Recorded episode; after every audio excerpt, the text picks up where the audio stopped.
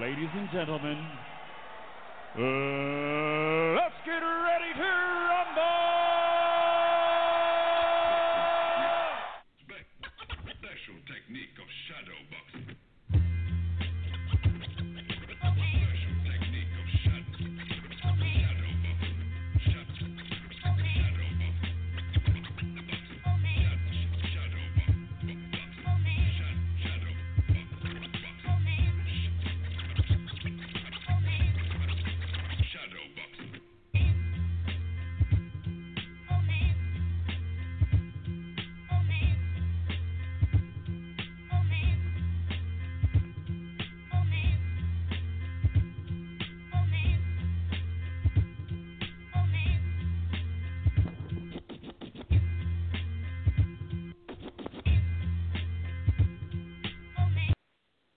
Yo, yo, yo, yo, yo. What up, what up? What's good, everybody? This is the Sunday, March 15th episode of the Boxing and Source Radio Show.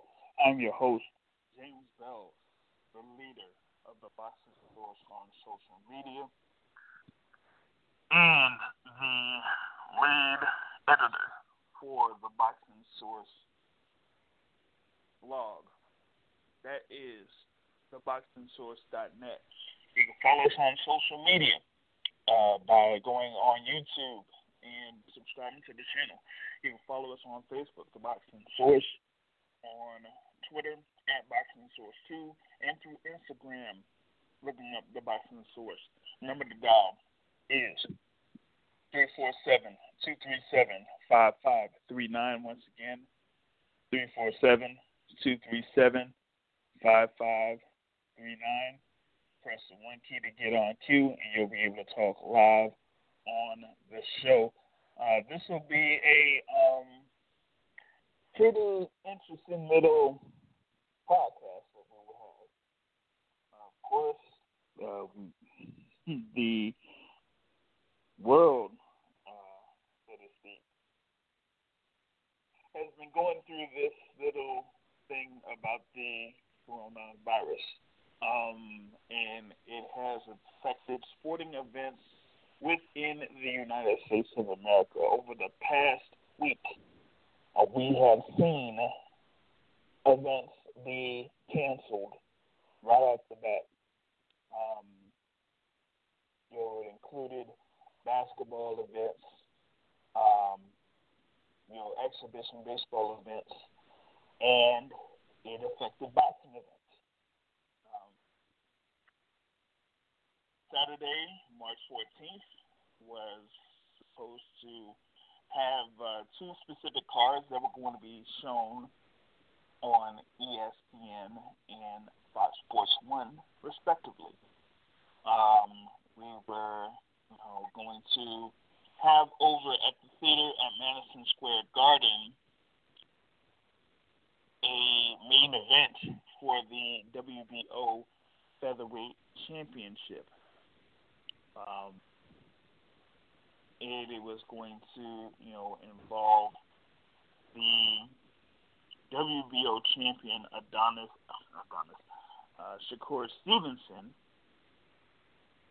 against Miguel Marriaga. And I was at the press conference on March 12th. Um, that was at the Hulu Theater Lobby at Madison Square Garden.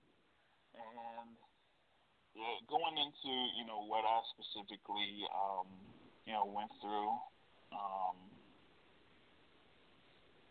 what I went through, um, you know, I made the trip from D.C. over to New York uh, for this particular press conference. And I get there and knowing, given that there were things that were like sporting events that were getting postponed or canceled, you know, by the hour. Um, Madison Square Garden, as uh, you know, most people would know, is the home for the Big East basketball tournament. Um, one of the most historic tournaments in NCAA basketball. And you know, the day before, in a couple of days, uh, they were starting off the basketball tournament. Um, so, you know, things kind of were going on as usual. And me, um, you know, me being a boxing fan and a basketball fan, sports fan in general, I was, you know, following what was going on. And the previous night, uh, March 11th, I was, you know, up and up up late and saw the opening round of the Pac-12 tournament that was going on at uh, Las Vegas. Uh, so they were having the games going on in Las Vegas for the Pac-12 tournament, and that was going on with no problem. Uh, but yo, once I, you know, got up, I started to, you know, get news of uh, what was going on with the tournaments. And so, first, by the time I actually reached New York, I was at uh, Penn Station. You know, Penn Station located right below Madison Square Garden. And you know, I looked at you know some of the TVs that were out there, um, and you know, the televisions that were showing something in reference to the ACC tournament, and uh, you know, it was you know, guy on the mic. I didn't know at the time. I didn't know who it was, um, but you know, they had a guy on the mic, and they were you know talking about something. Of course, we know what that was about now.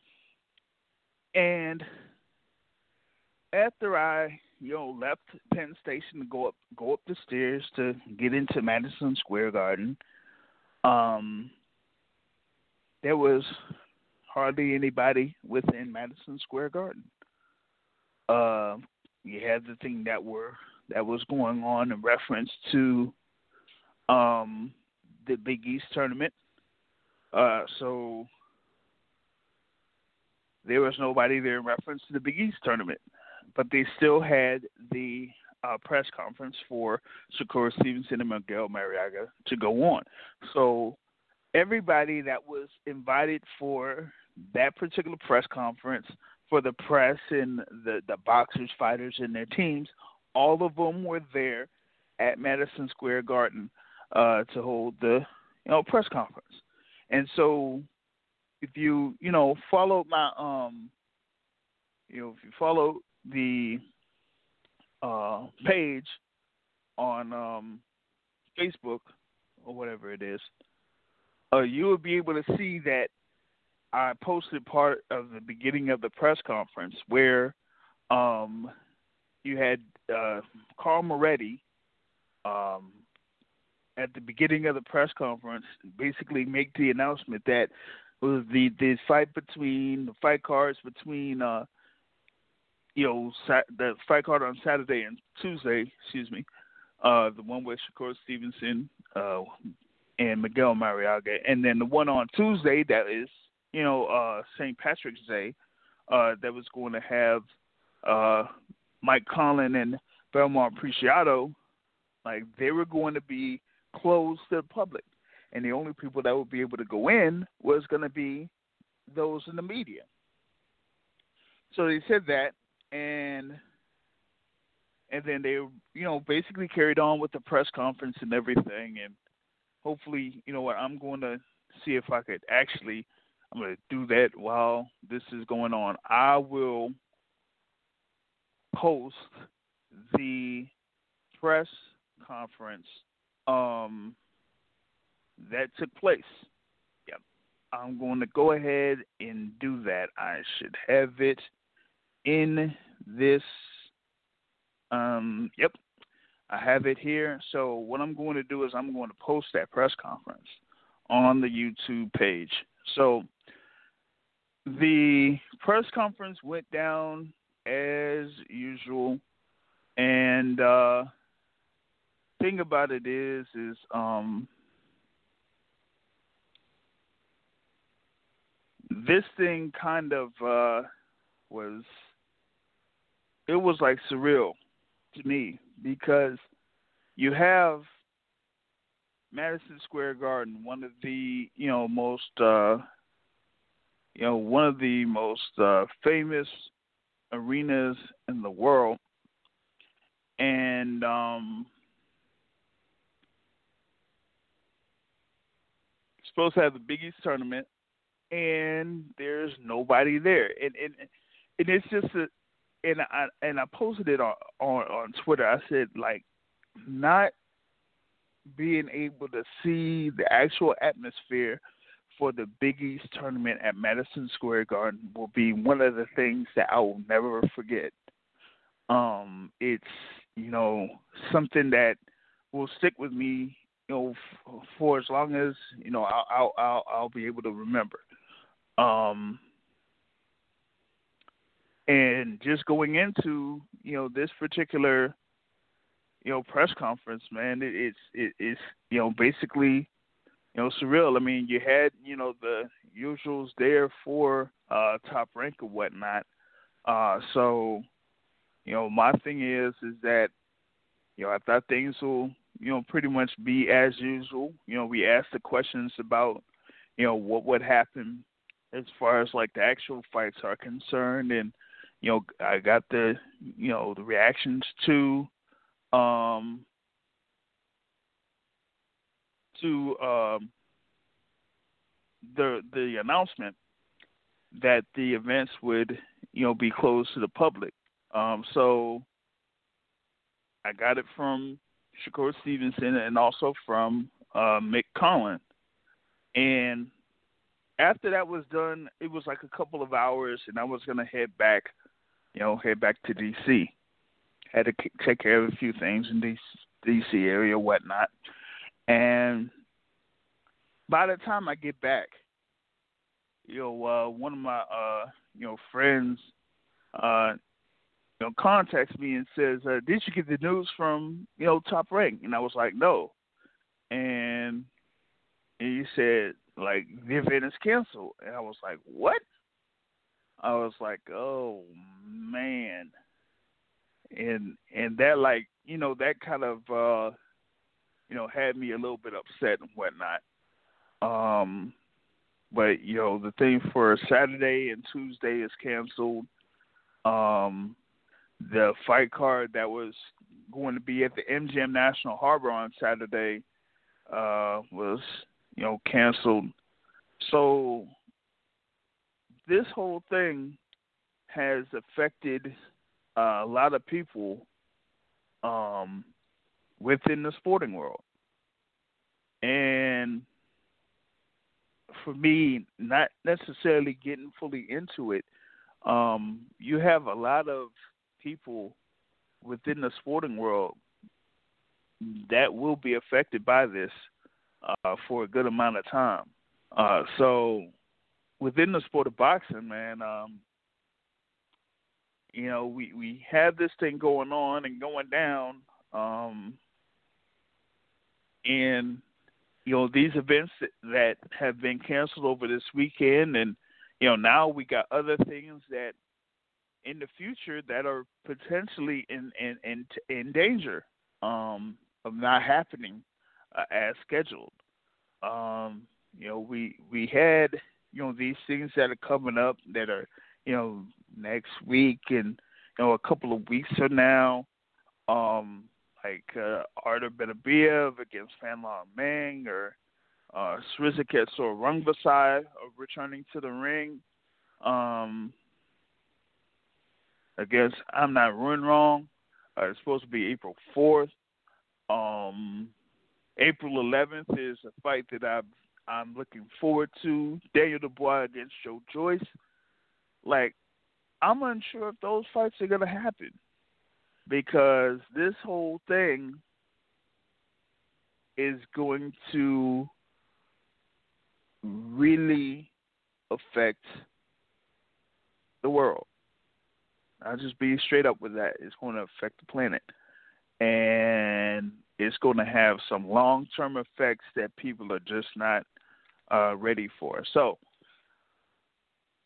right now, um, you know, just talking about you know how this thing is affected. I mean, I had you know, um, you know, last week I had someone on the on the podcast that would have uh, taken part in the fight card that was at the MGM National Harbor. Uh, Cobia Soldier Breedy, uh, undefeated featherweight from uh, the Washington D.C. area, uh, born in Barbados, and you know now his you know fight is basically canceled.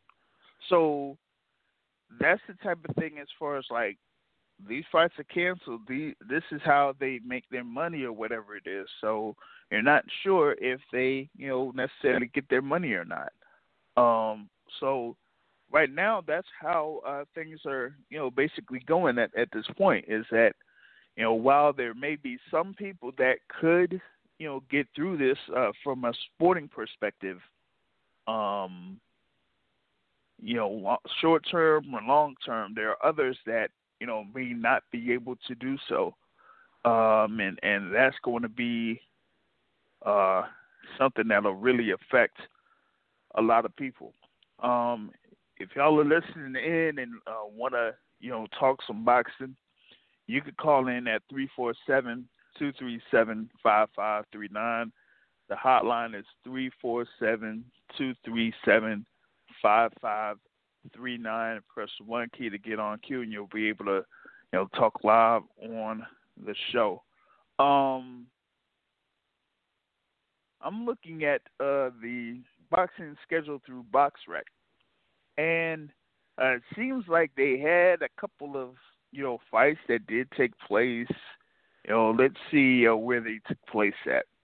Um, oh my goodness. what the, hold on, hold on a second. uh, okay, in Russia. All right. So, yeah, the Russian Boxing Federation have a couple of fights uh, that were, you know, out in um, the pyramid in Kazan, Russia. Uh, so that was on March 12th. Um, on March 13th, oh, this is going to be good. They had fights over in Argentina. Uh, let's see what else. Let's see if I can get through this here. Um, yeah, Argentina, Buenos and Buenos Aires, Argentina. Um, what is this thing here? They had like, um, you know, women's boxing that went down in there. Uh, hold on. Let me uh see if there's a random thing that I could do. All right. Um. So in the convention center in Tlalpan, Mexico, they had. Uh. I guess this is. Did they say that this is a main event? Uh. Well, they had one fight, and it was on Telemundo. Oh man, I missed the fight on Telemundo, man. All right. Uh, uh, Adrian Curiel versus Rosendo Hugo Guarneros uh, for the vacant WBC FECOMBOX Flyweight title. And uh, it says that Adrian Curiel won by unanimous decision. So there were a couple of events that did happen around the world. Uh, there was a fight that actually happened today in South America, uh, not South America, but in South Africa, over in the recre- the Blair Gowrie Recreation Center in Randburg, South Africa. Yep, it happened. There were actually four fights that took place in the Blair Gowrie Recreation Center in Randburg, South Africa, uh, with a vacant South African light lightweight title on the line against Sethu Mvula and Sisawa Munyai. Telling you that second name I done messed up big time. I done messed it up. I, man, I'm telling you, I messed that joke up, man. Real talk, I messed that up, dog.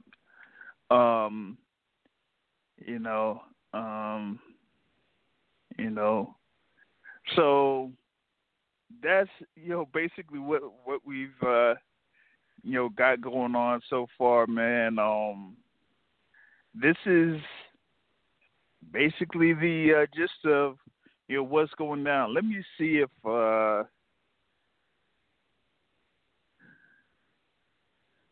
this is um something I'm going to see if I could uh go through a schedule if there is, you know, anything here. Um well, they say that yep, uh there was something in South Africa that happened. The Copper Box Arena had a good number of fights that that happened today. Um, what the hell is all of this? Yo, hey, uh, those that are listening, um, if y'all can go on to BoxRec and hit the schedule link and scroll down and you'll see like uh fights that happen over at uh Albania and then the one that I said in South Africa. But apparently there was a fight card at the Copper Box Arena in London. And if you see that list of fights, nah. And and there's something that's supposed to happen on the sixteenth too. Oh no, nah, man, nah. You, I don't know if all of this stuff is gonna happen. Now they like, like you, like, listen. I see. Oh man, I see one, two, three, four, five, six, seven, eight, nine, ten, eleven, twelve, thirteen, fourteen, fifteen, sixteen, twenty. 22 fights. 22 fights. I don't, yo, I don't understand it. I don't understand it.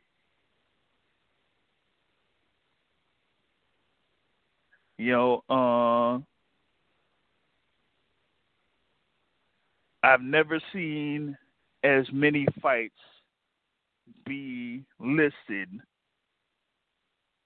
as I just saw right there, like that that that is really that really like paused me right there. Uh, what they have at the Copper Box Arena over in London, like that's nuts. Um, looks like they're trying to. I don't know, man. Looks like they're trying to uh, bunch up a whole bunch of fights. That's what it's kind of looking like because uh, there's a schedule of uh, a series of fights that are planned to happen over at the Copper Box Arena over the next few days. Uh, so not just today, but tomorrow, Tuesday, and Wednesday they have something scheduled. So it, it's gonna be it's gonna be uh, crazy. It's gonna be nuts. Um, but um, that's kind of like what is uh, basically going on uh, right now in the boxing uh, world is that a lot of these uh, fights that have, you know, been affected by the whole coronavirus thing, um, they're trying to reschedule or see if it'll happen later on down the line. Um, so, you know, that's kind of, uh, you know, what what we have uh, here. So, um, I'm gonna see if I could go back to you know what we would have had uh, you know scheduled. Um, and we had the thing here where you would have had the WBO featherweight championship between uh, Shakur Stevenson and Miguel Marriaga, and the co-feature bout of uh, you know Jesse Magdaleno and uh, Lukas. Um, you know that that would have been an interesting fight card uh, that we would have had. Uh, you would have had Sakaria Lukas there uh, from Namibia. Um, you know that he was going to come into the fight against uh, Jesse Magdaleno, undefeated, 23 and 0, his first fight in the U.S. as he, you know, has had most of his fights over in Namibia uh, had won a you know regional featherweight title out there. So uh, he would have been you know in his first step up fight. against Jesse Magdaleno, and uh, that would have been you know interesting uh, there because he is you know related to a couple of uh, well-known uh, boxers. Um, you know, in, within the sport, so uh, he would have probably, you know, kind of like followed in the footsteps of uh, his, you know, siblings or his uh, relatives, like Julius Indongo, who is the, you know, the former uh, unified lightweight champion. So you would have probably seen if uh, he would be able to follow in the footsteps of uh, Julius Indongo uh, there. So uh, we're going to see if they're going to have those uh, fights rescheduled uh, there. You know, the Shakur Stevenson uh, Marriaga fight and the um, fight that was going to happen uh, between Jesse Magdaleno and Sakaria Lukas. And also, you know, we were supposed to have uh, Mick Conlan against Belmar Preciado at the theater in Madison Square Garden on the 17th, and that has also been uh, scrapped or rescheduled. So uh, that's kind of um, you know what we had over that was scheduled for being at the MSG theater.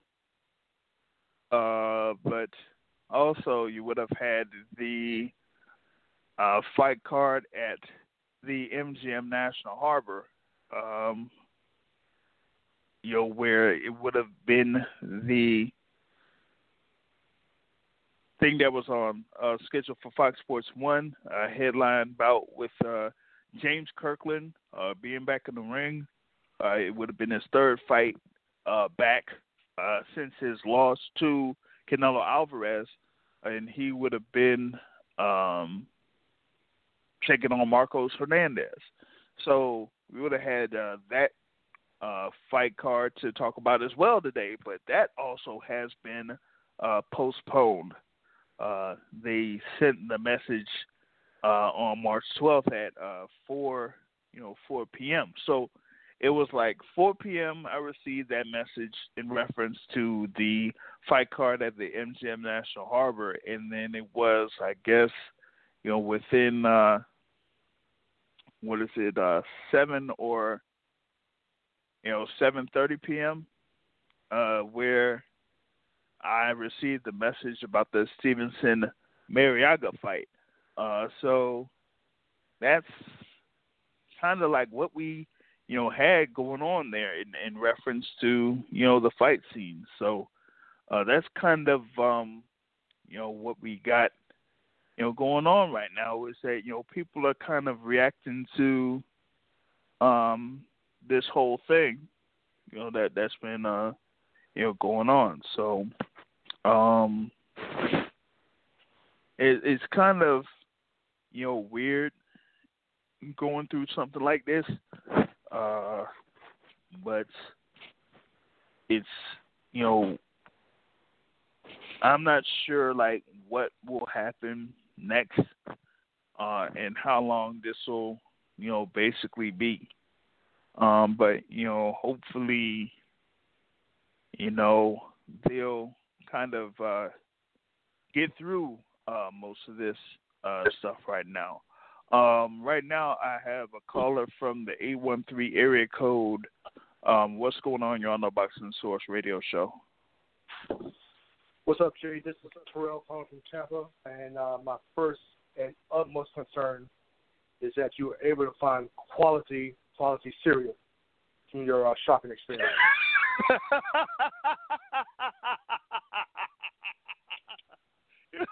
Yo. Look, hey man, I got, I got it on the I got it on the Lucky Charms, man. At least I got the Lucky Charms.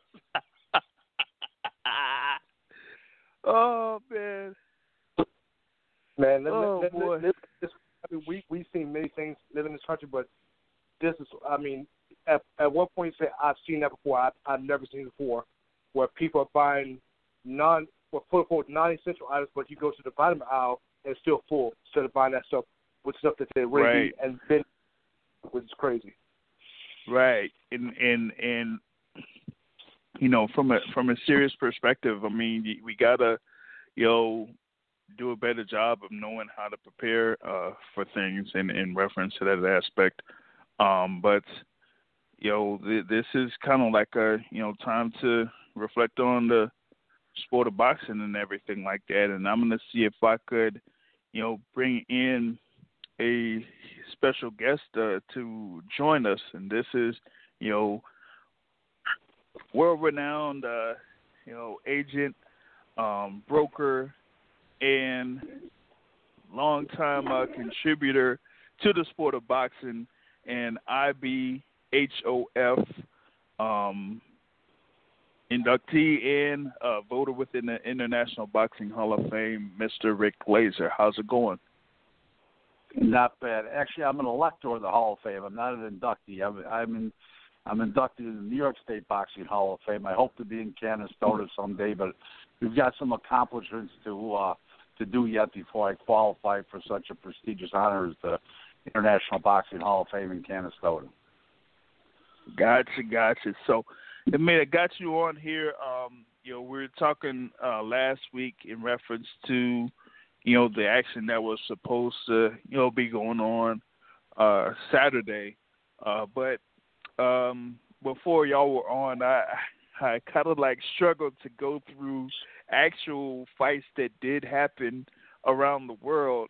Um, you know, included a couple of things that were over in South Africa or in uh Argentina and things like that. So it was it was something for me to kind of like go through uh as you know a lot of the events over the course of this weekend had been canceled uh but you know even then there were still some people that or some uh, places that did have uh boxing matches uh, there. So uh Rick, like what do you what are your thoughts about this whole thing with um what's going on in the sporting world and in boxing in general when it comes to this? Um, well, I think what you're going to end up with, starting from the major league sports of Major League Baseball, I think they're going to shorten their schedule, and I think they're going to end up playing like probably 140 games this year instead of the traditional 162 every year that they normally play. I think um, basketball. I think you're going to if they, if they if they do the playoffs, it'll be the teams that are in there right now. They might and for teams that are like one game back, maybe in the uh, playoffs, maybe like a, a one one a one game play in, something like that. Um, I NBA uh, the I'm sorry NCAA is going to be is done. You know they're not, they they won't be resuming. Hockey, if they resume, they'll have a one game play in more than likely for the two teams in the bottom to play each other. In other words, the the one team that that's already in the last team to be in in each division, each conference, and then uh, you know the team that's out. And uh, and NASCAR has postponed their first two races, even though they were going to do them with no fans in um, this weekend in Atlanta and next weekend in Homestead, Miami, Florida, Miami, Homestead, Florida. But the problem is that they didn't want to go against a national emergency and slap our country in the face. So that's why they decided once uh, Friday came around and Trump was going to announce a national emergency, they pulled the plug on their two events. IndyCar canceled the first four races. They're not postponing them. They're going right to Indianapolis in May 9th for the road course race at the Speedway, and then the Indianapolis, the traditional Indianapolis 500. Uh huh. Yeah. Um, boxing directly to do with boxing. Um, no TV event is is canceled in America. They they were all po- postponed, which means they'll be made up. So in other words, Shakur Stevenson's fight, let's just say instead of uh, last night, and Michael Collins' fight uh, uh, on Tuesday, this coming Tuesday night, those events will probably take place in like uh, May or June, let's just say, and uh, Yep. like March 28th ESPN event. Um, that'll be that's definitely getting moved out of Quebec. Maybe it'll be delayed a week or something, but they're going to get all the fights in. The fighters will not miss any fights. They will Okay. be fighting.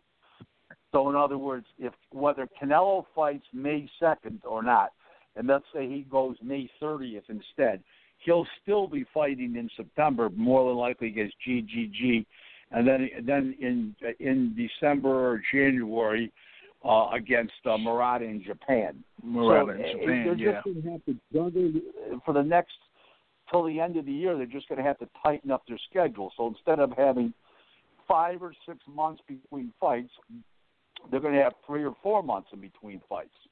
That's all. Yeah. And um, Yeah. so the fighters are uh, the fighters have are not stymied right now because, like myself, I had five fighters fights canceled already.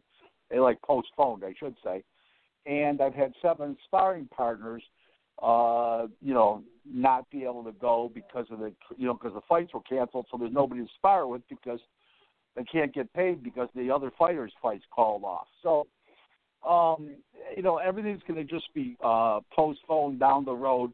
I suspect myself that after May 15th, it'll start returning back to normalcy where Canelo will be fighting and um, let's say, um, you know, May 9th, uh, uh, Jose Ramirez is going to be fighting um, his, his mandatory against Viktor Postol. I think those events will happen. Like I said, I think Canelo is going to move move to the end of the month. That's Mhm. my opinion.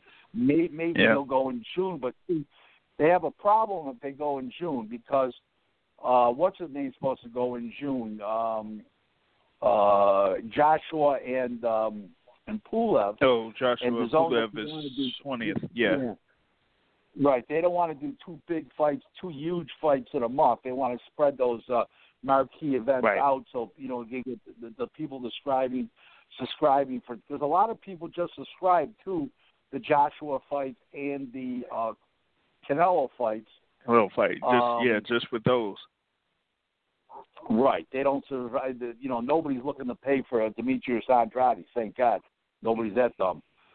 So um, it's just it, Uh, it's one of those deals where right now the sport is everybody's in a look see. I've talked to many cor- um, people that uh, work in the boxing industry worldwide. Um, everybody's like at home working now for at least the Uh-huh. next two to two, at least through- through May first. Except in England, everything is full bore right now. In England, uh, right now, April Yeah. 11th, Dubois and and and, Joe, uh, Joe Joy, Danny Dubois and Joe Joyce is still on. Eddie Hearn is playing events. Frank Warren is playing events, and everything's copacetic. And that doesn't mean it's going to be going forward. Let's just see how this works out. But uh, Yeah, events have been um, canceled, literally postponed all over the world. Well, I mean, I've seen like uh, things on um, BoxRec where the Copper Box Arena has like multiple fights that are going to be happening like over the next few days.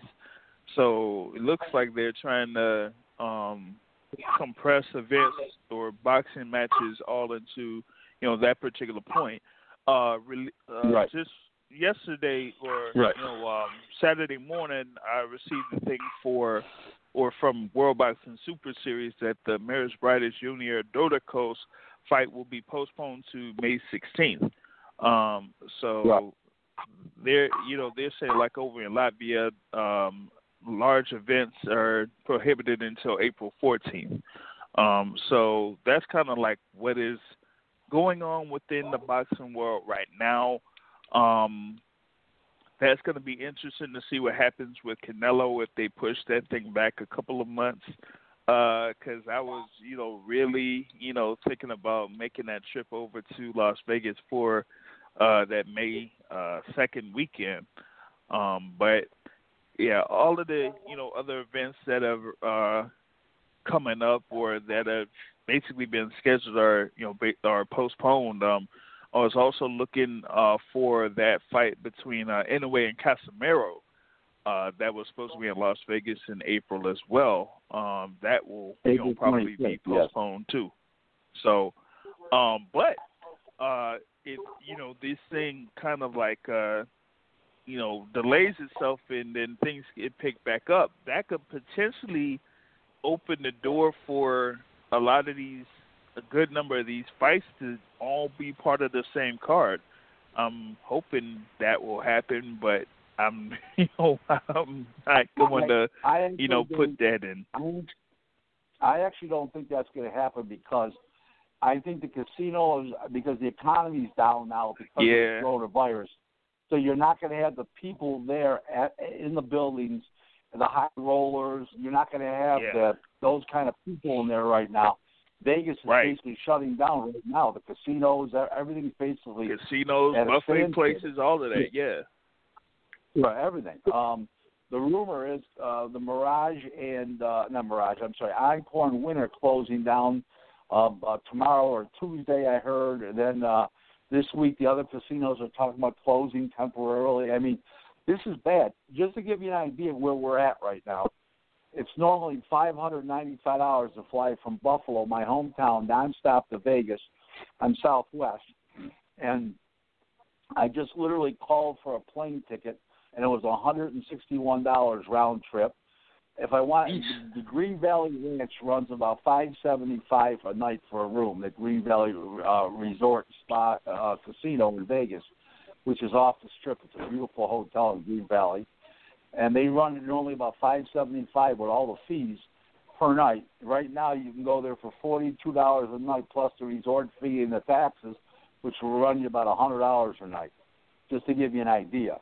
So, I mean, I don't think they're going to be rushing into these big fights so fast. So, even if you have a situation where the quote, the ban is lifted May 15th, let's say uh, April 1st, or I'm sorry, um, May 1st, where they can do boxing in May, you're going to be hard pressed to have people come out to watch fights with the economy bad because it costs thousands of dollars to go to, to a fight to watch Right. between getting in, hotel rooms, airplane tickets, food, everything. It costs you thousands of dollars. I mean, my my my my wife and I went out on a trip uh, courtesy of Bob Arum in uh, December um, with uh, two ho- two airplane tickets, hotel, uh, transportation to and from the airport. We had um, we had credentials to get in the fights, you know, the whole thing on Mhm. Arum, and uh, and and food money every day. Still cost me four thousand for the for for eight days out there. I mean, it, it's like you know, it, it's not cheap. It's not cheap. So my point is that you know you have a situation. Yeah, we might be able to resume the fights, but where are the, where are the fans going to be to pay to get in? Now, I don't think you're going to have the same problem in a town like Fresno, where the people live and pray by Jose Ramirez. Right. Okay. I don't. Okay, and let's just say, for instance, um, uh, uh, Terrence Crawford, um, and because he can't fight in Vegas or New York right now because of the situation, because of the economy, he goes to his hometown where he's a god. He's going to get his. He's going to still get his big crowd. It might be down twenty percent for him, and it might be down ten percent. Let's just say for Ramirez because Ramirez is in a, more, a stronger boxing area of the country in Fresno than Omaha mm-hmm. has traditionally been. So they'll still do big crowds, okay? But the Yeah. New York City thing right now, the Vegas thing right now, the LA thing, those big cities. Yes. I- and It's, Vegas, yeah, and they they're just uh, you know announced the thing here too, in uh the DC area. Like hey Rick. Hey, hey Rick, Hello? let me let me, let, let me pose a question to you. So, in in, in regards in lieu of what's happening right now with all the cancellations and But who- pushbacks, who- Who's asking? Who's asking? Identify So- yourself, please. so so so this is Terrell from Tampa, the one the guy that usually calls you Mr. Glazer, which I won't be doing anymore. So you know what it is. Who is it? Who is it? Terrell, Terrell from Tampa, Mr. Glazer. Okay, Terrell. How are you? Good, good, good. Good. So once again, I got a question for you. In regards to all, everything that's going on right now, say for well, just not not just this. Talk about the importance of having uh, the live gate at a fight. In, in regard, how how critical is that into a into the successful successful event? Like for example, if there was Well, well, I'll I'll, I'll explain. I'll explain that to you. I'll explain that to you. If you're talking about uh, a ESPN show with Bob Arum, which showed with um on the ESPN or a regular ESPN or the ESPN app, that that's all that's all gravy. Okay, that's all gravy. But if you're talking about a smaller show with less revenues, let's just say uh, um, uh, the Boxeo Telemundo shows that the the, the Tuto Zabala and his son and Ruben um, and Ruben De Jesus run. Let's just say, for example, the gate means a lot to them because of the fact that they don't get a lot of money from Telemundo. Right. Okay, yeah, they don't um, get the television okay. guarantee. Yeah, well, they do, but not much. In other words, it's not. There's no millions of dollars there. It's small. It's small money. Okay. Right. So let's just say, for an example, a ShoBox. It would hurt a ShoBox because you only get eighty thousand dollars from ShoBox, and you put on three or four fights. That eighty thousand is gone in a heartbeat. So those kind of shows it would really, really, really crush. But the bigger shows like Arum is doing on on ESPN, the gate is all profit. It's all gravy because he's working with millions of dollars per show. Just like the PBC shows on Fox, um, it's it would be all on regular Fox. It's all gravy. But on the on the FS1 shows, that okay, that means that gate means a lot because you don't get as much money for an FS1 show as you would a regular primetime Fox show. And it would mean a lot on Showtime because Showtime's not able to pay what the other networks are paying these days.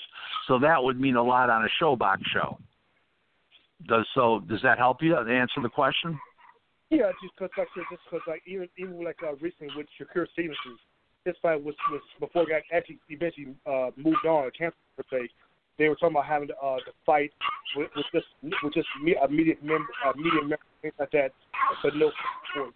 So I was wondering about that and how of how uh, how that would play into the cost of the fight, would make it effective, which I think you just definitely explained. So that, Well, that's the kind of situation where where it'll be all gravy because they're getting a lot of money from ESPN. Arum is getting a lot of money from ESPN, just like Haymon's getting from from um, uh, Fox. uh, Fox and and uh, Eddie Hearn and Oscar are getting from the DAZN. So those that it doesn't it shows up in your bottom line, but not red to black or black to red. It strictly shows up that you're not going to make as much money as you would make if you had the gate. Okay, where these smaller shows you're running on life and death. So in other words, like I said, on the Telemundo shows, um, and the sh- ShoBox shows, that money would definitely, definitely affect you m- w- making a profit or losing, losing money. Yeah. Cool. Yeah, that's the thing is like they they're gonna have to figure out how to, you know, work their budget in order to be able to do shows later on down the line if they could. Right. Don't forget. Don't forget. Oh, excuse me for interrupting, but don't forget one big thing here that nobody's mentioned in, uh, in boxing circles yet publicly, anyways, is that in the past recessions we've had, they were economy-driven recessions. This recession is fear-driven by a by a virus, and now you have two things: you got a bad economy and you got fear fear of the disease, the the the the the, the virus itself. Before you had you had the fear of having no money and not be able to attend the fight. Now you got a double problem: no money. Some people and some of you have money have fear. So you're working with two negative issues. Does that all make sense? yes. Yeah, yep. But I mean, my thing is, is I kind of uh see. I'm just looking at when this thing will kind of, you know, fade out if it fades out. But um, you know, for the time being, this is you know what you know the people in the in the world is dealing with out there. So Yeah, yeah. It's it's it's not a pretty it's not a it's not a pretty situation. This whole thing, you know, that's for sure. Listen, guys, I'm Right. gonna have to cut out tonight early. Um, Yep. I got to make some moves before I, I head home. I uh, I just wanted to join in tonight and help you guys uh, uh, spearhead your show a little bit as much as I can. Uh, you know, so uh, in the meantime, as I'll let you guys go for this evening. Thanks very much for having me, and I'll talk to you again. Okay? Bye, bye, gentlemen. All right, no problem. All right, there was uh, Rick Glazer uh, from uh, Buffalo, New York. Uh, there that you know gave his take on uh, what's going on here in the boxing world um, as a result of this whole coronavirus little thing that's uh you know going on. But uh Terrell there you're still you know still with me. Um like what what are your thoughts about this whole thing? Because um you know, I, I was saying before you got on like how I, I went over to Madison Square Garden on Thursday uh to go to the press conference and um you know how that whole thing went down. And by the time it was over and done and by the time I got back to DC that's when I was notified that the the event was canceled. So I was like man this thing is just you know kind of blowing me out. Cuz I mean I have my thoughts on this whole thing but I'm not really going to go into full detail about it but I'll I'll just put it to you know the like in in reference to have people kind of think about things in a sense. So what what do you think? What do you think about it? Yeah, first of all, I'm I'm definitely along with you in regards to we can definitely have a, a detailed conversation about the virus, the outbreak, the coverage, uh, government involvement, stuff like that. But that's that's a bit long winded winded in this regard. Uh, but I mean, but but I mean, really, the, the main thing I think, because uh, actually, I'm I'm working on something right now, put on the, on the page and stuff like that. Uh, but you look at right now, look at the domino effect that we've had right now. Uh, Mhm. First of all, from the NBA perspective, when uh, yeah, we had Rudy Gobert tested positive, even going back before that, when he's touching the microphones, touching his uh, teammates, Uh huh. Joe that, that's taking that very lightly at times. Of course, he didn't know. I, I get it. He didn't know it. But in retrospect, I, I'm sure he feels like a complete and total idiot for for his actions and stuff like that. You know. But even even post post him, I'm glad to see he's donating money to uh, local causes and things like that, and workers to uh, help get them compensated, to get them paid, things like that. But like I said, Yeah. I think NBA was the first one to suspend their uh, their league for 30 days at least. Uh, to that point, you got uh, different different functions uh, following suit. Uh, baseball, NHL, the NFL's not not particularly involved right now because their season's not in right now. But of course, uh, Yeah. for, for our concern, boxing. Uh, like we had a major card uh, this past weekend. Got uh, was talking about having no fans, and like I said, part of the feature I'm working on right now. Imagine uh, the, the the motivation of a fighter. You go in there to fight a fight, right? And there's no fan support. I mean, uh, I mean, first of all, what does the athlete do do this for? He does this for himself, of course, to better himself, to better his family. We get that. But aside from that, you do you at some point you do it for your fans. I mean, from an early early on age, where you're in high school sports, uh, training at a local gym, whatever you're doing at AAU, you have fan support, whether it be your immediate family, uh, friends, things like that. You do that for your family, Mhm. and you get and you, you actually you feed on fan support. So imagine going to a, a event, a fight per se, and you have zero fan support. And I can say right now, I, I know you can recall many, many instances where we saw a fight, a fighter probably down in the cars, probably had a couple of knockdowns, and this fan support uh, was out there supporting him, and he came back to rally back largely because of that fan support. Right? Mhm. So imagine being in a fight, and you're down on the cars, like I said, and going to your championship rounds, and you and you and you know you you it's a must win for you, or your career's over. Imagine having to, to do that, and you have zero fan support. It's just silence in the audience, in the crowd. That you you kind of peer out, and there's no one to cheer you on. How does that feel? Right. And even and and you, if you just think about that, about the importance of having fans, right? So how can how can you really have a, boxing event, let alone any sport event, without fan support? Whether it be home fans or whatever. Uh, and and in, on, on the flip side, how many times have uh, we had fighters travel across uh, across the country or into, a fighter's uh, home uh, back uh, backyard, and and there's a rival, for example, and that's one thing you can speak of too. If you always spoke of, uh, you need to have a rivalry, a, a, a bad person in boxing, and, and how many times, Mhm. like for for Mayweather, for example, he throve on that. He benefits from that from that that standpoint where he's always the, the quote unquote bad person coming to the fight into the promotion, and that also helps generate revenue. And also at the same time, as a fighter in the ring, How many times have you seen where oh you know I know they're gonna boo me. I don't care. I use that as motivation. How many times have you heard that? Numerous times. Yeah.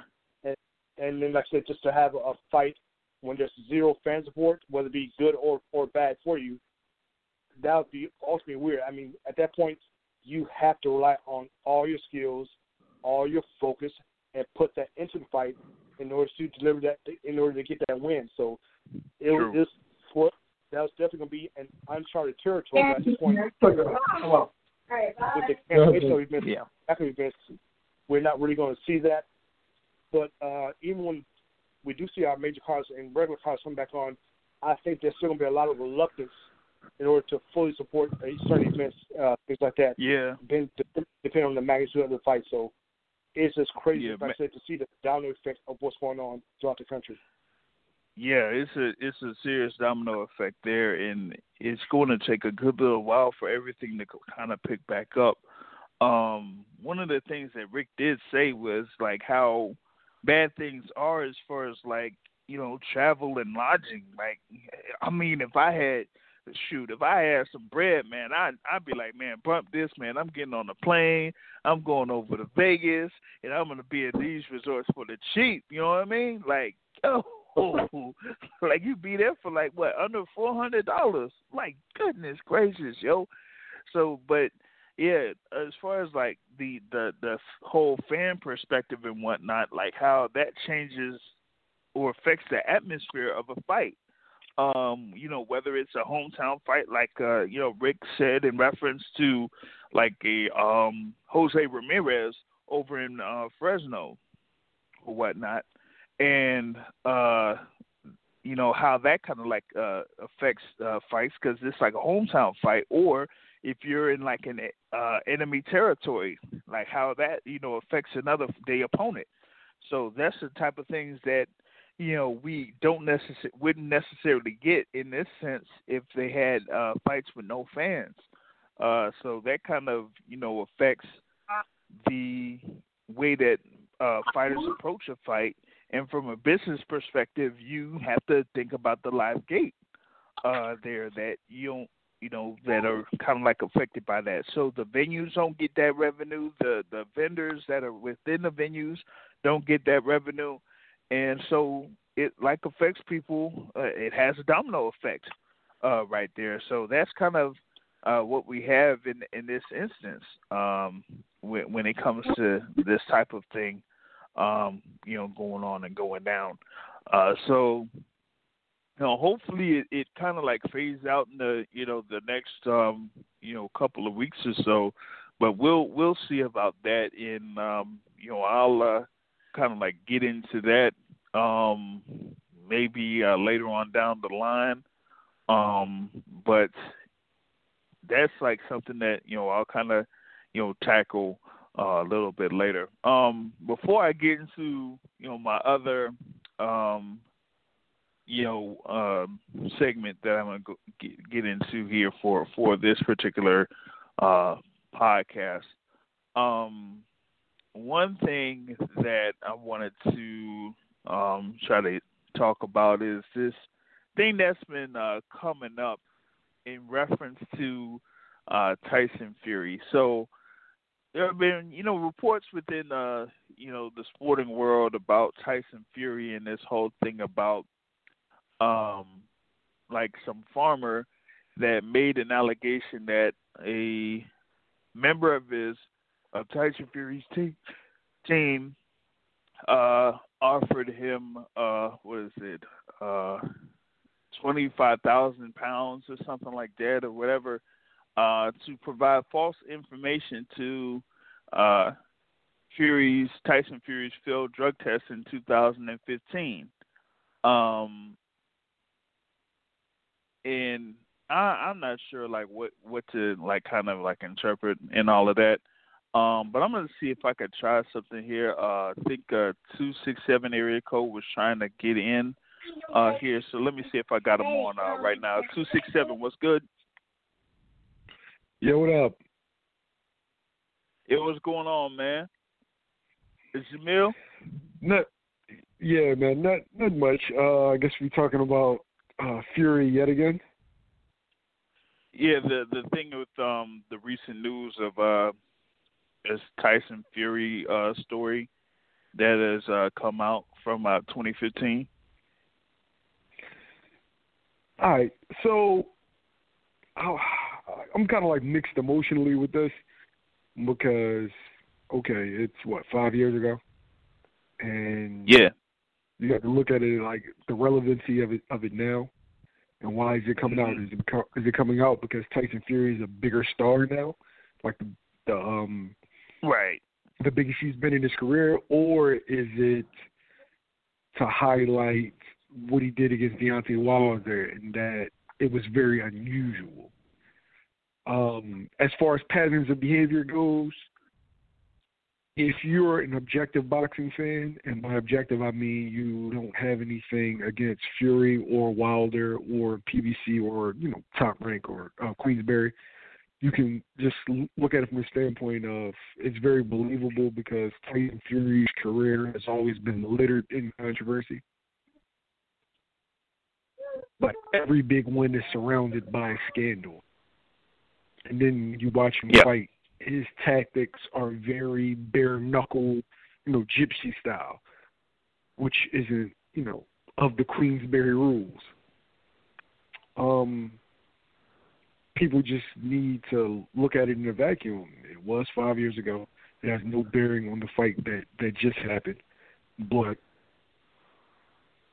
that's Tyson Fury. Mhm. Tyson Fury's going to do whatever he can to win, bend, break the rules, or whatnot. That's what kind of fight Right. he is. So, I mean, one thing with this particular story is whether it has validity or not. I mean, it's something that's straightforward. So, if there's something real behind it, then they're going to follow up with it. But if there isn't something real behind it, then that guy could be sued.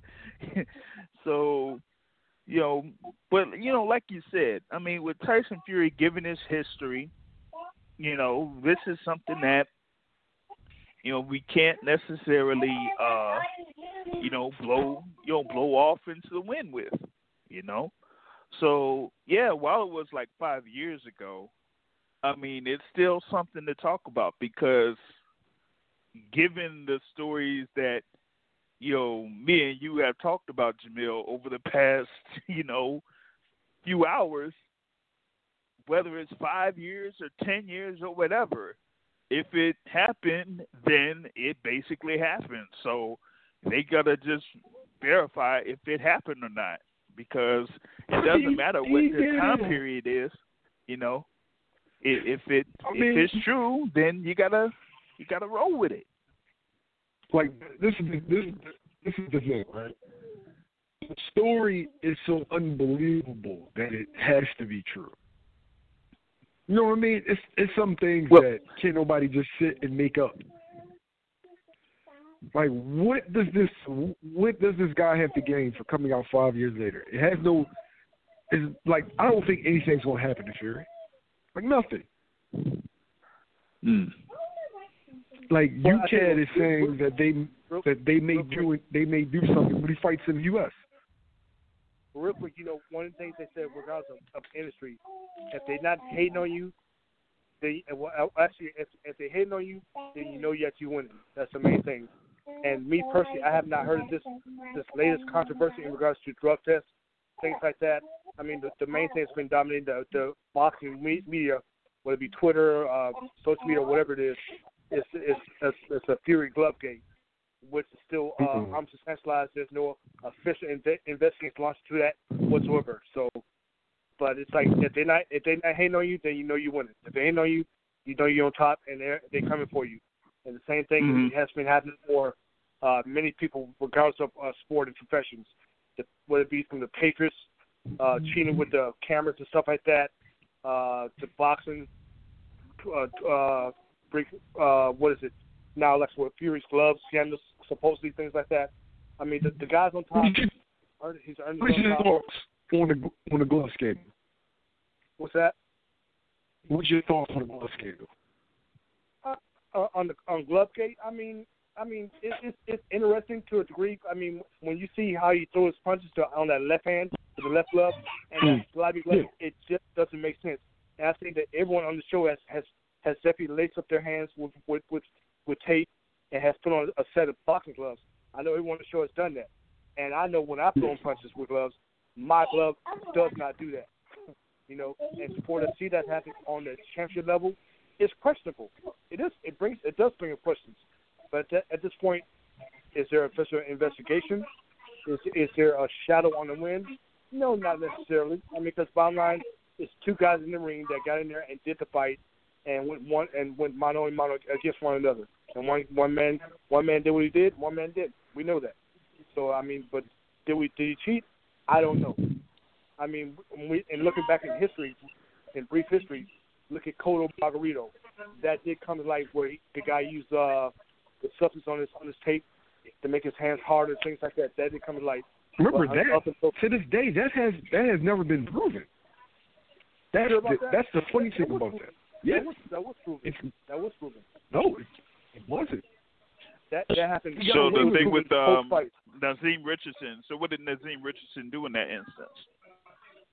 Remember Nazim uh, got him on the uh, the Mosley fight, but it, as far as with the Cotto fight, Oh, the Cotto fight. he, no. he yeah that never that never was proven that he did it. It's kind of like you know everybody knows now or everybody feels like yeah he did that shit, but Right. nothing ever happened to him. Like he never faced a suspension or any kind of um back- Punishment. Uh, it, yeah, any kind of punishment. Well, yeah, yeah, I think you're right. On on the Mosley fight is when they found the legal substance, right? Correct me if I'm wrong. Yeah, that was um yeah the thing where they you know tried it well they tried it with the gloves then and Nazim caught him then. You know. So and they but they still you know, they still went through with the fight. You know. But yeah, the, But- the Fury thing. I mean, there's no official investigation at this point. It's only speculation. And and now, look, and even some funny now. Look what we have now: social media. Social media is, is fueling this even more now. So right today, so you can go on Twitter, book, uh, uh, media sites, things like that, like that, and see the covers, different angles and, and things like that to suggest that there was something funny going on within uh, Fury's camp in regards to drugs. But I mean, right now it is what it is. He has been charged, no investigation. Move forward. But here's the thing. Here's the thing too. Um, you got with with the inactivity uh, within the sporting world and, and and things in general. Like the Wilder Fury two fight is the biggest event that you know we've basically watched. It's the last big event that we've watched. So True. it's still like the top, you know, topic that's you know going on right now because you know there's no, you know, right today. I mean, shoot, right now, right now the number one topic in sports would have been the NCAA selection show and who didn't make the tournament. That's what, that's what would have been the top thing right now. But with everything that has been, you know, canceled, Wilder Fury 2 is the last big event that we have seen as a sporting world. So anything that comes out in reference to it is going to be magnified because that's the you know biggest topic that we could basically talk about at this particular point. So um so that's uh Jr. Who, who's the other caller? who Terrell? Who, yeah, who's Yeah, the other Terrell. caller? Terrell from Tampa. Oh, okay. I, I just wanted to know who I was talking to. Um, me, me and Jr. was talking about this earlier. Who do you think the layoff favors, Wilder or Fury? Oh, that's easy. Wilder. Wilder, because at this point, uh, it gives him more time to get himself together mentally, physically, spiritually, and everything. Uh, now, even though I'm just be real with it, will he be a different boxer? No, we we know that. Because at this point, he is what he is. But uh, but like I said, he needs time away because like even it's been wild. Just that he, when he does come back, make a tuna fight, like uh, or, or either a couple more opponents, get your confidence back, right? And that way you can uh, possibly fix some of your boxing skills. But the main thing for him, getting your confidence back, because we know that, like we talk about a lot of times, when a fighter suffers their first loss, cool. Everybody's gonna, everybody's likely going to lose at some point. It's about who you lose to, how you lost them, and and and Hmm. Wilder, when we, we take a closer look at this, let's look at how he lost. I mean, this dude was a heavyweight, the WC, WPC heavyweight champion of the world, and the only American heavyweight champion, right? So in that way, even though he was not a national selling point, but he did have a public brand here in in, in the states. We know that. But in in in the lead up to the promotion of Fury, uh, Wilder Fury Two, uh, Super Bowl coverage, Fox coverage, ESPN coverage, all the coverage from all over angles, talk shows, all that stuff.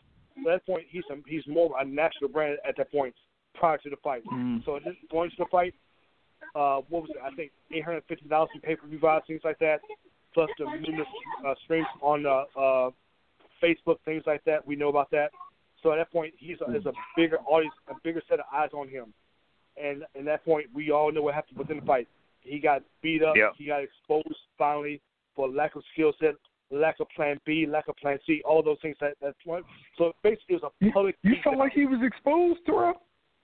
Uh, well, well, well to, not not not to not to your not to your hardcore fans, because we already know, we already know he can't fight. Yeah, We know I'm like, well, he he's a Well, he's a ath- Uh, he's, actually, he's an I athlete. think I think somebody I, I think somebody would vehemently disagree that uh, Wilder was exposed, and that is the caller from the Boogie Down, the president of the Oh, Deontay Wilder boy. fan club. oh boy. uh, nah. As soon as I, because I was listening in, I wasn't gonna call in because I, I got a hot date tonight. But as soon as I heard with slander, as Is it with soon as I heard the, huh? Is it with Pia? Did you did you did you still did you still Danny? No, no, come on. Although she is hot, but uh, but Oh, whoa, whoa, whoa! hey, Matt, Danny, Danny brought you something? huh? No. He brought oh you. my God. He brought you something. That's what it. No, no, no, no, no, no. Come on. Oh. I, th- I thought Danny. I, th- I thought. I thought Danny was. I thought Danny brought something exotic for you. I'm about to say, wow. Okay, Yo, Danny. is this a boxing show or is this the Howard Stern show? What is going on here? You the one that said you had a hot date, bro. You you opened the door. We want to know how No, you know you're there. right. You're right. Truly right.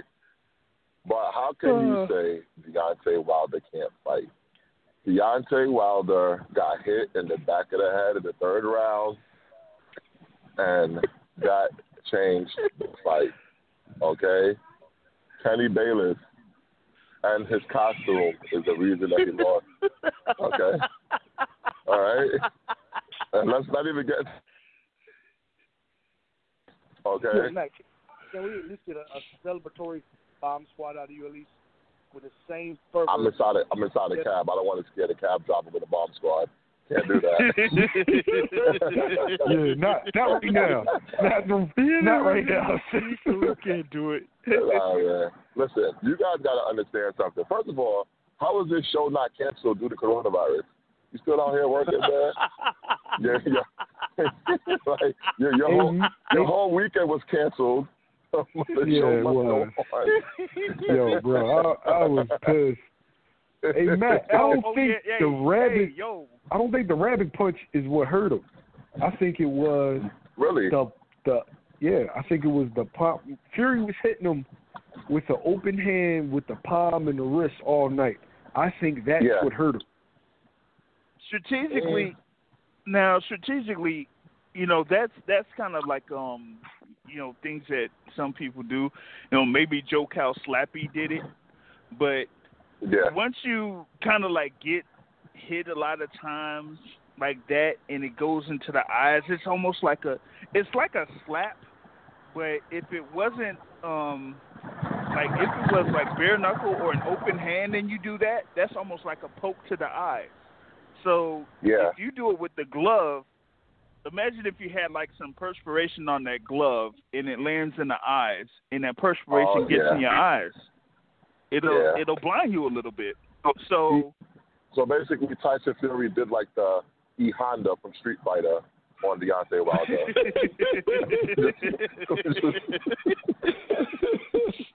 no, yo, if you That's basically what he did. honestly, he he if hit you- him if he hit him with you- the ooh boy.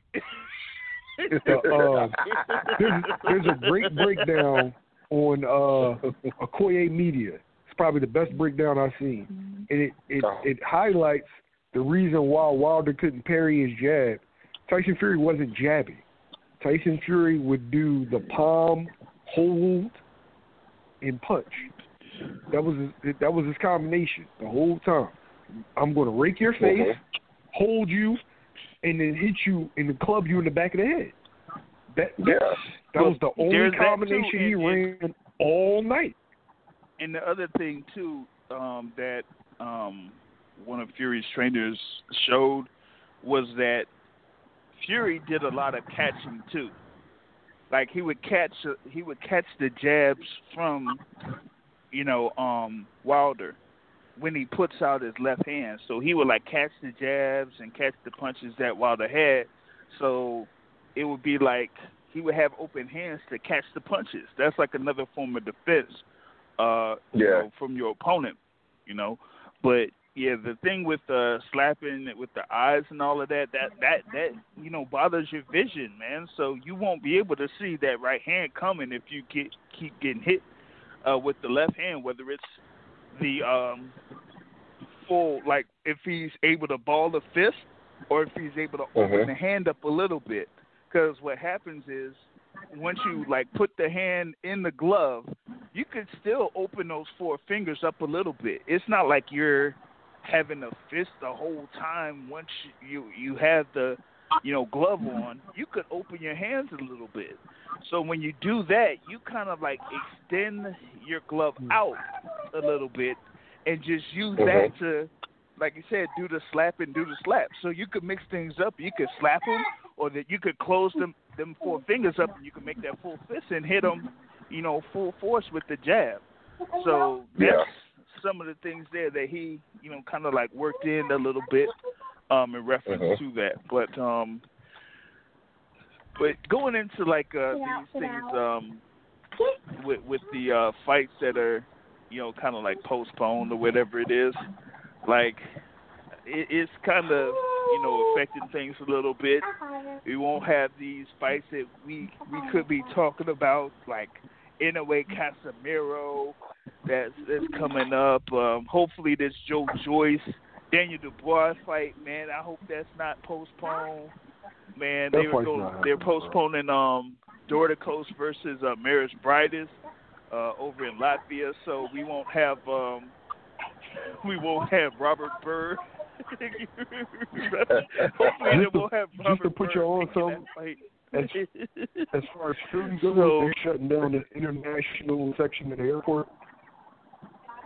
So oh yeah, yeah, I yeah, doubt yeah, word. yeah, that's close. Yeah. Yeah, in Philly, they're shutting down the international um, section of the airport. That's dead. Yep. And that's probably going to be like nationwide. So, Yeah, that's nationwide for 30 days. Yeah, it's gonna be nationwide Wow. for 30 days. So, um, yeah, people so can't hope necessarily get out. And, made and it back here's because he might get stuck. oh, the Vegas. Oh, he, he might No, get to Vegas. well, wherever Danny is, he might get stuck. Nah, Yeah. Danny lives in Las Vegas. Yeah. Oh shit, he lives here. Yeah, he he, lives in Las Vegas. yeah. Oh damn, I, I thought he came over. Oh, I was. Is he? He's from over there, right? Yeah. Yeah, he's from the UK. He moved to um, the US about nine years ago. Oh, then yeah, I I definitely got to give him shit next time I talk to him. Because if he lo- if he loved it that much, it, it, it, he would have fucking stayed. You know what I mean? Yeah. what the fuck? Exactly. Hey, He- listen, that's what I talking told about- talking JR. JR, JR needs to get the hell out of America. So JR clearly doesn't love America. JR got to go. Who- Like, how how do you root against American hero Deontay Wilder? That's an offense. Hero. Hero. Hero. Yes, American what did hero. I tell you? I told you. I told you. The American hero is Kurt Angle. Let's get it straight. That actually is true. That's, there's some validity to that statement. Oh yes, it's Who true. was the only It's true. It's 2008 true. Olympian to bring home a medal for the U.S.? Deontay Wilder.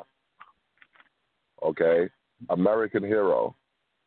How was Serve Deontay Wilder not a hero? yeah, but but JR? but, here, but here's the problem. Here's the problem, and and this is why he's not a hero.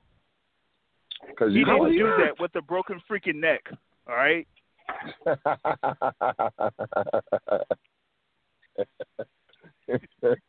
yeah, I don't think many people know the story of Kurt Angle. I don't think Jamil's a wrestling fan. Whoa, whoa, whoa. I never seen Whoa. YSM Sports Media covering wrestling. Oh no. That's because this this ain't wrestling. This is this is some bullshit. But um, what are we looking like in no- terms of the boxing schedule? What's your best guess as to when we're going to start getting fights again? In America? Summer. Oh man. Yeah.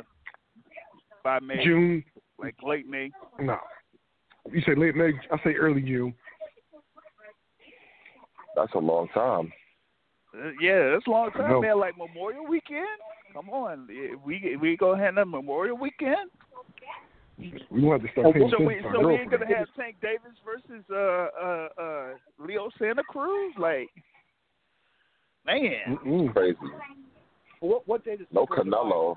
Jesus Christ. No Canelo.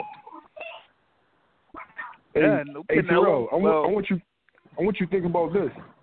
Think about all the guys who are slated to fight twice or three, four times, depending on where they are in their career, right? That schedule is thrown out the window. So the older guys are going to have like crazy ring rust, and the younger guys aren't going to have the full schedule of 2020 fights that they planned on. Well, I mean, we talked. Well, they had uh, Rick on for a little bit. He was talking about the schedule for Canelo. Like, you know, they they were trying to plan the three fights for Canelo, like Billy Joe Saunders in May, Gennady Golovkin in September, and then um, you know over in Japan by December. Um, so they're going they're trying to see if they could have all of this stuff straightened out, so they could have a Canelo fight at the end of May, so that September date is still locked down, and the uh, December date is still locked down. But these other guys, yeah, it's kind of like a problem because I mean, for example, you got Jose Ramirez, right? He Yeah. hasn't had the fight since his unification, you know, against Maurice Hooker last year. He was supposed to have that fight over in uh, China on uh, May, uh, February 1st, and that's you know out the window. So he really wants to have that fight as scheduled in in California because he's been out of the ring for a long time, man. Well, even what you just said on that great point, uh, uh, my, my, my man, uh, like fighters that want to fight more than once a year. Look, for example, Gary Russell Jr. just fought uh, January, February this year, right? And February, yep. we are he only fights really, really once now. Now, lately, he's been campaigning hard to fight Leo Santa Cruz, going up, even going from 135. And for right, we know, we know provisionally uh, supposed to fight Leo Santa Cruz and supposedly May. Now that's going to get pushed back. So is he going to fight someone else when he's looking to fight one of those two guys specifically, or and like I said, and traditionally only fights once a year. Campaign to fight twice a year. But like I said, with with everything being pushed back right now, people that traditionally fight once, twice a year, three times a year, whatever, that's all gets modified in the schedule. So uh, with the main fights happening now, he's going to have to sit back and watch and wait for another fight to happen. Like even at this point, if Tate does fight uh, Leo Santa uh, Leo Santa Cruz, that probably realistically won't happen until June, July. So what would Gary Russell Jr. be, be then, or would he be open to fight someone else at 135 in in the in the latter parts of the year? So good point on that one. It's like yo, it's it's not even just that, right? Okay, Manny Pacquiao is going to be a year before Manny Pacquiao probably gets in the ring Yeah. from the time Yeah. that Keith Thurman's on now, Right. right? Um, Errol Spence. Are, are, wait, are the mandatories going to get called now? Like, it's a Um, lot well, of the I things. think that's going to be suspended. The WBO has suspended all operations until Yeah. at least June. They said. Um, it looks like the WBA, the WBC is taking a little bit of a different tack. putting your face on that. Uh, the WBC is trying to put special precautions in place, uh, but I don't think they're going to force any fights if everything's shut down. Um, the IBF has said nothing because the IBF never says anything. But I don't think you're going to see any mandatories called until at least June. That's gonna be like what virus? You gotta fight. Yeah, I can't wait to see uh, the IBF, the IBF might hold, hold their hold their uh, yeah, they'll hold their uh fights over in their headquarters, the IBF. Yeah, See, right here. He is, Um, is, is as much as they hold up to their mandatory uh orders. think about your Dillian Oh, Whyte. Jay. Well, I mean, they still have um what what's scheduled, you know. So we'll see if uh his fight with Alexander Povetkin, you know, still goes through. Um, I'm talking about him being a man, though. If Wilder versus Fury gets pushed back to like December, he's not gonna get a well, crack then at they'll, the they'll delay winner. it. They'll they'll they'll delay it just about you know um I guess until May 2021. So it just it, it just depends on what happens with the um like once this thing goes through because the later that the uh third fight between Fury and Wilder happened, the later that everything else falls into place. Because Yeah. originally, you know, they were trying to have this thing scheduled out to where um you'd have Joshua Pulev on June 20th, then have uh, Wilder Fury on July 18th, and then they would try to set things up for the winners to fight each other by the end of the year for the undisputed championship.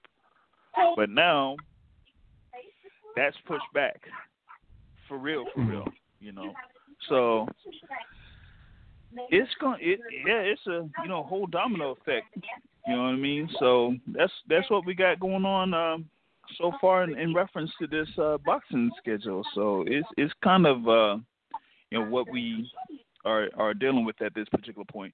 Uh, We got less than 90 seconds in the uh, regular portion of the uh, Boxing Source radio show, and in overtime, we're going to have a, uh special segment uh, there uh, called Fantasy Fights Volume One, uh, where we're going to go over at least a couple of fights could have happened over the past, I would say, oh shoot, I'm gonna just go back to 15 years or something like that, and but it didn't necessarily happen. Actually, you know what?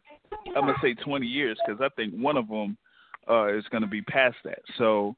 Uh, that's what we got in the uh, overtime section of the show. Uh, but uh, going back into this whole thing with the effect of the uh, coronavirus thing or whatnot, um, Jamil, you you were uh, you you said something when uh, Terrell was talking about the thing with uh, New York, and we, we were say, we were talking to each other and saying like, "Yo, you were about to come up to New York, you know, to cover the events as well. That you were gonna do, you were gonna do both of them, right?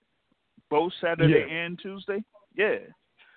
So yeah, Beach is going into um that press conference Thursday. Like that that's the thing that had me blow cuz I'm like, okay, if anything, they could have sent an email, you know, while I was like on the way there or something like that to say, "Oh, you know, the whole event is canceled." But no, they went they went ahead with the press conference and everything and did the you know, the customary announcements and whatnot. So, you know, it's kind of uh that was kind of a crazy scene there, man. I, I didn't understand it because they sent us an email saying that we were it was just gonna be us, and then like a couple hours later, oh no, it's canceled altogether. Like what the f- like? Yep. Yeah, like the Nevada, Like- Nevada, the New York State Athletic Commission couldn't say anything, you know, right then, at least right after the press conference or something. You know what I mean? Yeah. Because that email was basically, you know, the summary of the press conference where Carl Moretti, you know, made that announcement, and then a couple hours later they say, "Oh no, it's canceled altogether." I'm like, "What?" You know, so it yeah, it just sucked, man. And uh, now we're on the you know overtime session of the Boxing Source Radio Show, and uh, we're going to present um, one segment called Fantasy Fights Volume One. Since uh, we didn't necessarily have uh, any fights this week uh, to really talk about, so um, brother Jamil came up with the idea here to kind of bring up a couple of fights that could have happened over the course of the past, like I said, the past uh, 20 years or so, and didn't necessarily happen. Um, so, with that being said, I want to open the floor to Jamil to name his uh, fantasy fight uh, that we could talk about. Let's start off with a classic, man. Mosley versus Trinidad. Sugar Shane Mosley against Felix Trinidad. Mm. At Well, wait. 147 or 154? 147. Right after, um, right after, um, uh, uh, he beat Oscar. And remember, Shane jumps up. Mm. So instead of Shane fighting Oscar, Shane fights Trinidad. Mm. Ooh.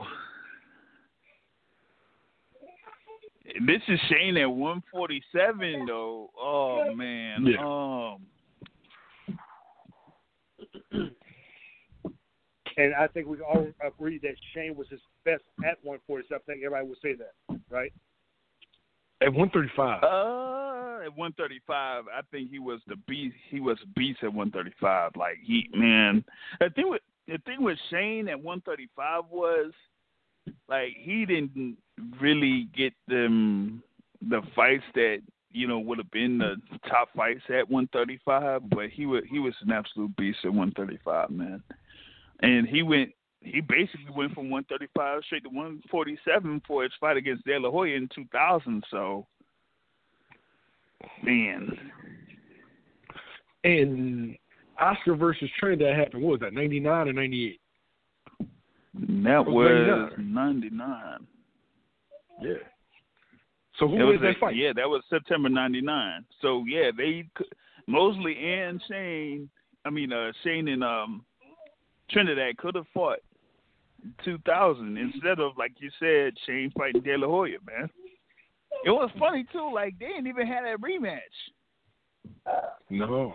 Oscar, yeah, Oscar and Trinidad didn't have that rematch too. So, but man, at at welterweight though, uh, Well, look, look, look at it. I don't know. Tape real quick. Look, look at it. Tell the tape. Uh, Trinidad was what five ten, so he would have been a bigger man coming into the ring. Uh, Mosey coming in Mm. what five seven, five eight. They both would have weighed Yeah. in. Uh, would have made weight, no problems at all. Uh, edge and speed definitely to Shane Mosley. Edge and uh, reach to to Mosley uh, to Trinidad, things like that. But uh, for for me, uh, it, it's I, I don't want to just say Mosley would have just would have won that. I want to say that because Trinidad classic aggressive come forward style, uh, uses jab, was definitely uh, just would never never stay in one place one time. But I think for me, the the speed with Mosey at that point would have would definitely would have would have been a difference in the fight. I mean, look back real quick at Mosey Mayweather. I mean, uh, eventually Mayweather blitzed him, but, but that first two rounds, Mosey's speed was on display, and I think uh, Mosey fought Trinidad. Mosey would have fought Trinidad prior to that fight. So Mosey's speed, Mosey would have had that many miles on him at that point. It would have been a highly, highly interesting fight. Uh, definitely a 12 round decision, but I think that Mosey's speed for me would have been the difference in that fight if it would have happened. Can Mosley take that hook? Good question. I think I think Mosley is one of the the like a, a tough character, man. The only like what was it the first time that he got knocked down? I think was against Forrest, right? Yeah. but Yeah, okay, it is was like- Trinidad the kind of guy you want to move up and fight? Like that be your introduction. You ain't never been hit by a 147 pounder, but you gonna get hit by the the biggest punching 147 pounder in boxing. Well, um, I'm kind of like basing this on uh the thing with um Mosley against De La Hoya. De La Hoya had Hmm. a longer reach than um than Trinidad. A little bit of a longer reach than Trinidad did. So Yeah. I think Mosley, you know, Mosley was able to deal with the thing with uh, De La Hoya, and I and I think De La Hoya and Trinidad, their speed is pretty much around the same. Like it's not like you know a stark difference between each other. So I I, I give the edge to Mosley, man. I give the edge to Mosley. Man, you you out of the taxi yet? Uh, no, I'm still in a taxi. My bad. I wasn't even listening. What were you guys saying? Fantasy fight? Yeah, Oh yeah. gosh. I wasn't Really? listening. My bad. Well, my bad. My bad. Fantasy fight. Yeah, yeah, yeah. Mo- Hey, Mosley nah, versus nah, hey, Trinidad. I think I think Mosley versus Trinidad. That's easy work. Yeah. Um, Trinidad. Wow. That's Trinidad. I told easy you Matt. work. Dom- I told you Matt's Dominican, yo. He always got to look out Easy for fellow Latino. Wait, wait, wait. Yo, Tito, Tito Trinidad. was no joke at 147. You guys got to remember that. So. Shit, he is undefeated. Uh, Yeah, but, but, but, but look what happened to look what happened to him against De La Hoya though. He he beat De La Hoya. What are you talking about? He beat De La Hoya. He beat De La Hoya. He beat he beat De La Hoya. He, He beat De La Hoya like Yeah. like Paul Williams beat Lara. Come on, man. Oh come on. We Nah, all nah, we all bugging. seen that fight. So let me let Lara me ask beat you a question. shit- Let me ask you a Lara beat the shit out of Paul Williams. How is Mosley going to handle his power? That's the, that, how that's, is that's how is Trinidad going to handle Mosley's power and speed? Hey, All right, is, let me- this, let me ask you a this is question. first fight at 147 though. Okay, let me ask you a question. In this fantasy fight, is Shane Mosley still getting his drugs from Victor Conte and Balco? How about that? Let's talk about it. Let's talk about it. Is he still using the cream and the clear? Let's talk about it. Is he- Okay. Is he Let's is, talk is about he it. using is he using the Barry Bonds? Yeah. Yeah. This is with okay. This is with Barry. Okay, to make it a more exciting fight, it got to be with the Barry Bonds. You gotta be I'm with still going with Trinidad. I want to see. I want to see the best fight possible. I need to see him with the big, yeah, with yeah, the double it B. needs yeah, everything, yeah, everything in it. The cream and the clear, all of that. Yeah. I need the I double think B people- and and I need the funny raps. People Oh, underestimate man. just how much of a badass Tito was at 147.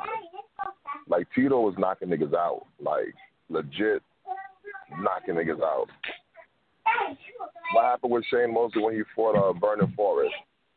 You know, He got his ass. you telling me Yeah, but Tito Vernon Forrest knew how to beat Shane. And and Tito can't. Why uh, did they Brandon never got a different set of skills. Oh yeah. Tito's like, look, we're gonna land this left hook, and you ain't gonna be able to do nothing about it. Whereas though with Vernon Forrest, it's jab or nothing. You don't think that Mosley would be able to time when when Trinidad was gonna be throwing that left hook? Nah. Trinidad was fast. Trinidad was very fast. You guys are thinking about Uh. 135 Shane Mosley. Y'all not thinking Mm. about 147 Shane Mosley. To me, Shane Mosley wasn't that good at 147. But yet he was able to win the title at 147 and then move up and win the title at 154. Yeah. Um, yeah. All right, I got the roll, guys. All right. He looks like he's So he's he's uh, with guys to another. Bomb squad out. Yo, he's he's probably hit another one of them uh karaoke bars and stuff Yeah, like that. you know this, this karaoke spot. uh, all right. Um, I'm gonna think of one, and like I got a few on the list, but I'm going to go Gennady Golovkin against Dmitry Pirog for 2010. Dmitry Pirog, the Grandmaster, had beat uh this is like in the 2010 2011 at in Mm. 2010 Dmitry Pirog uh, was able to defeat Daniel Jacobs for the vacant WBO middleweight championship. Um, in 2010, you had uh, Gennady Golovkin fighting Milton Nunez for the interim WBA middleweight championship. But Mm. Milton Nunez really wasn't much of anybody. So this fight could have happened in 2010 for the WBO middleweight championship. So Gennady Golovkin against Dmitry Pirog, who wins? Hmm. I'm trying to recall how good Dmitry Pirog was. Do you recall the fight against Jacob, but but prior to that, that's I'm trying to recall how good he actually was. To could really consider that. Uh, I Triple G mean, hadn't he was. with Abel Sanchez yet, right? I don't think he. I don't think he was. But my thing is, um, Pirog fought guys that were 25 and 5, 16, 4 and 1, 29 and 4, 32 and 3 before fighting Jacobs, who was 22 and 0. That's who Dmitry Pirog was fighting up until that point. You know, while you know on the flip side, Gennady Golovkin was fighting guys that were like 15 and 8, 20 and 3, 9 wins, four losses, and two draws. He fought someone that was 29 and 3, uh, in what was it, uh, 19 3 and 1 before you know fighting Milton Nunez at, at uh, August 2010. So that's that's basically what you have there, man. Uh, I think, uh, dang, I think Jamil had uh, dropped out. He can't like go on. So, um, so Terrell, uh, who who who who would you get? Well, I'm right. I'm right now. I'm, I'm sitting look on BoxRec.com, looking at Dmitry Pirog's uh, record, uh, looking at who he fought. So for one, he's from Russia. So from that, first of all, you got you got two two of the same styles going against one another, right? Yep. So that's and that, that's going to be an aggressive style. So for one, he's five eleven, so that means he's he's going to have good size. He won't be necessarily the undersized man in the ring. Uh, Right. That that's kind of tough. That's kind of like in the sense like saying, who would you who, who would you pick against two top brothers fighting against one another uh, that have the same style? It's kind of I don't know. That that's really really a toss up. Like I said, looking here at his, he finished with uh 20 0, 15 KOs, so he definitely had power. And so you got two guys coming together, no size advantage per se, no speed advantage per Right. se. Uh, at that point, it really matters on who uh, who has the better chance at that point. Now with with Kier, uh, Pirog, like I said, 20 0, 15 KOs. Uh, wow, that's kind of like a rock and sock and robots. Uh, Mhm. So at that point, you want to look at uh, who's the better boxer. Who, who, who, and I don't have the numbers in front of me right now. Who throws the most jabs? Who's able to set each other up? Things like that. So without me, I'm not totally familiar with Pirog at at this time right now, but those are the questions I want to have answered uh, in, in regards Yeah. to stats. Who throws the most uh, jabs, and who throws the most? Look at the punch output per round. But at, at really, in a sense, in that fight, you can kind of throw those numbers out the window because they're just going to go at it at some point. After, after, they, Yeah. after those first two, three rounds, filling each other out, they're going to go at it. Uh, wow. And me, me personally, I would give it to Pirog. And the reason why I say that, we said now that Golovkin is now is finally facing fighters uh, of a championship caliber now. Finally, uh, even that uh, what's the guy he he fought last year? The other Russian guy, uh, middleweight contender. What's that guy's name?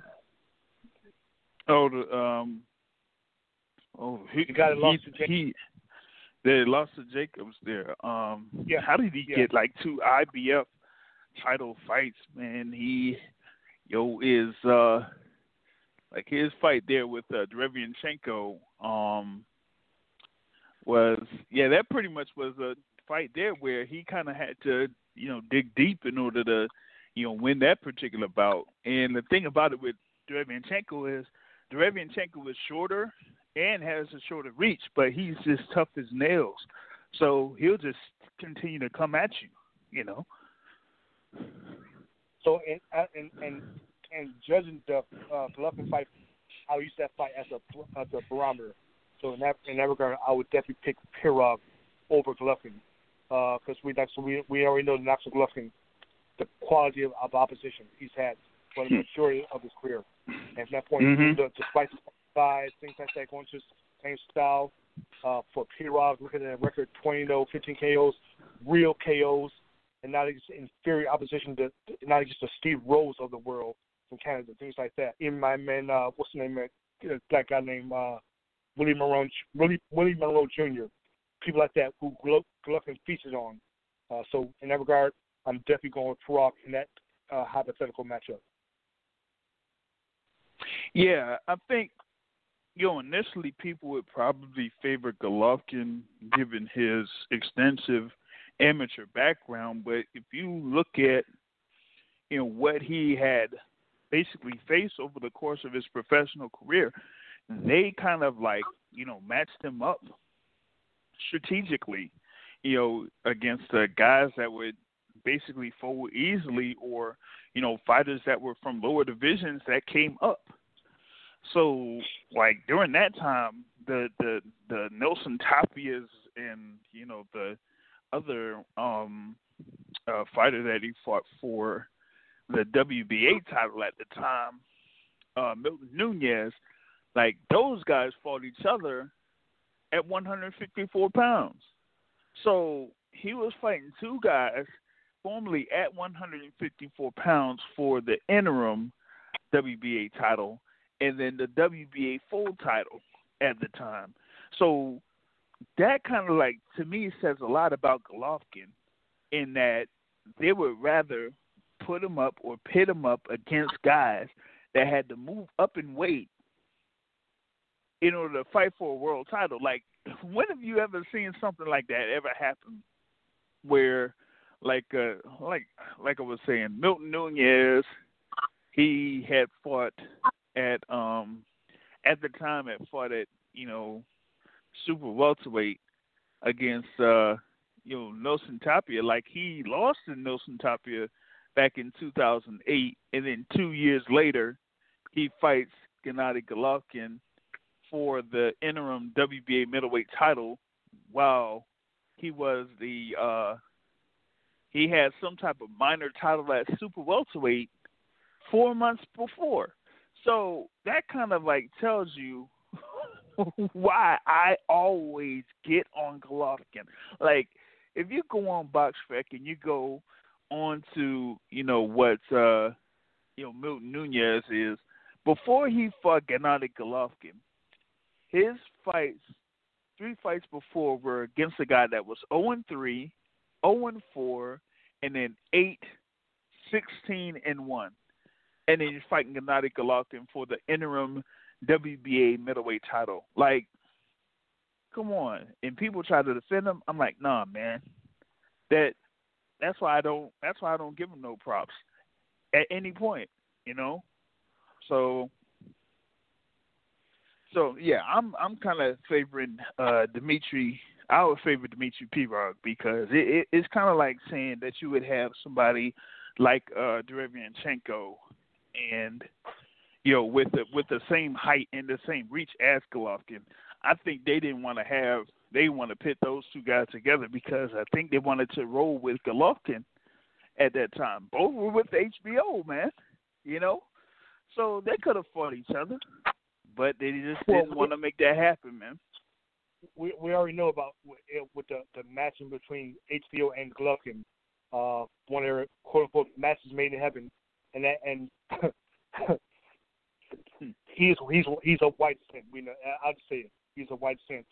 Back when ear- early before the before Golovkin, when they were investing into the uh uh what's my man's name that died uh Gatti, Arturo Gatti. Yeah, uh, Arturo Gatti. yeah. So and and from that point when when Mayweather walked in and absolutely destroyed him. Uh, prior to that, we had he had with his trilogy of fights with uh Ward on ESPN things like that. And from that point when Mhm. Gatti moved over to HBO, I mean it was just it, it's their documentary of his stories prior to fight was just uh monumental. Oh, he's a he's a fighter. He's I mean it, you already know talking about back back then. Yeah. I mean, they just made a movie out of it in in that sense. And like I said, Mayweather walked in, destroyed him.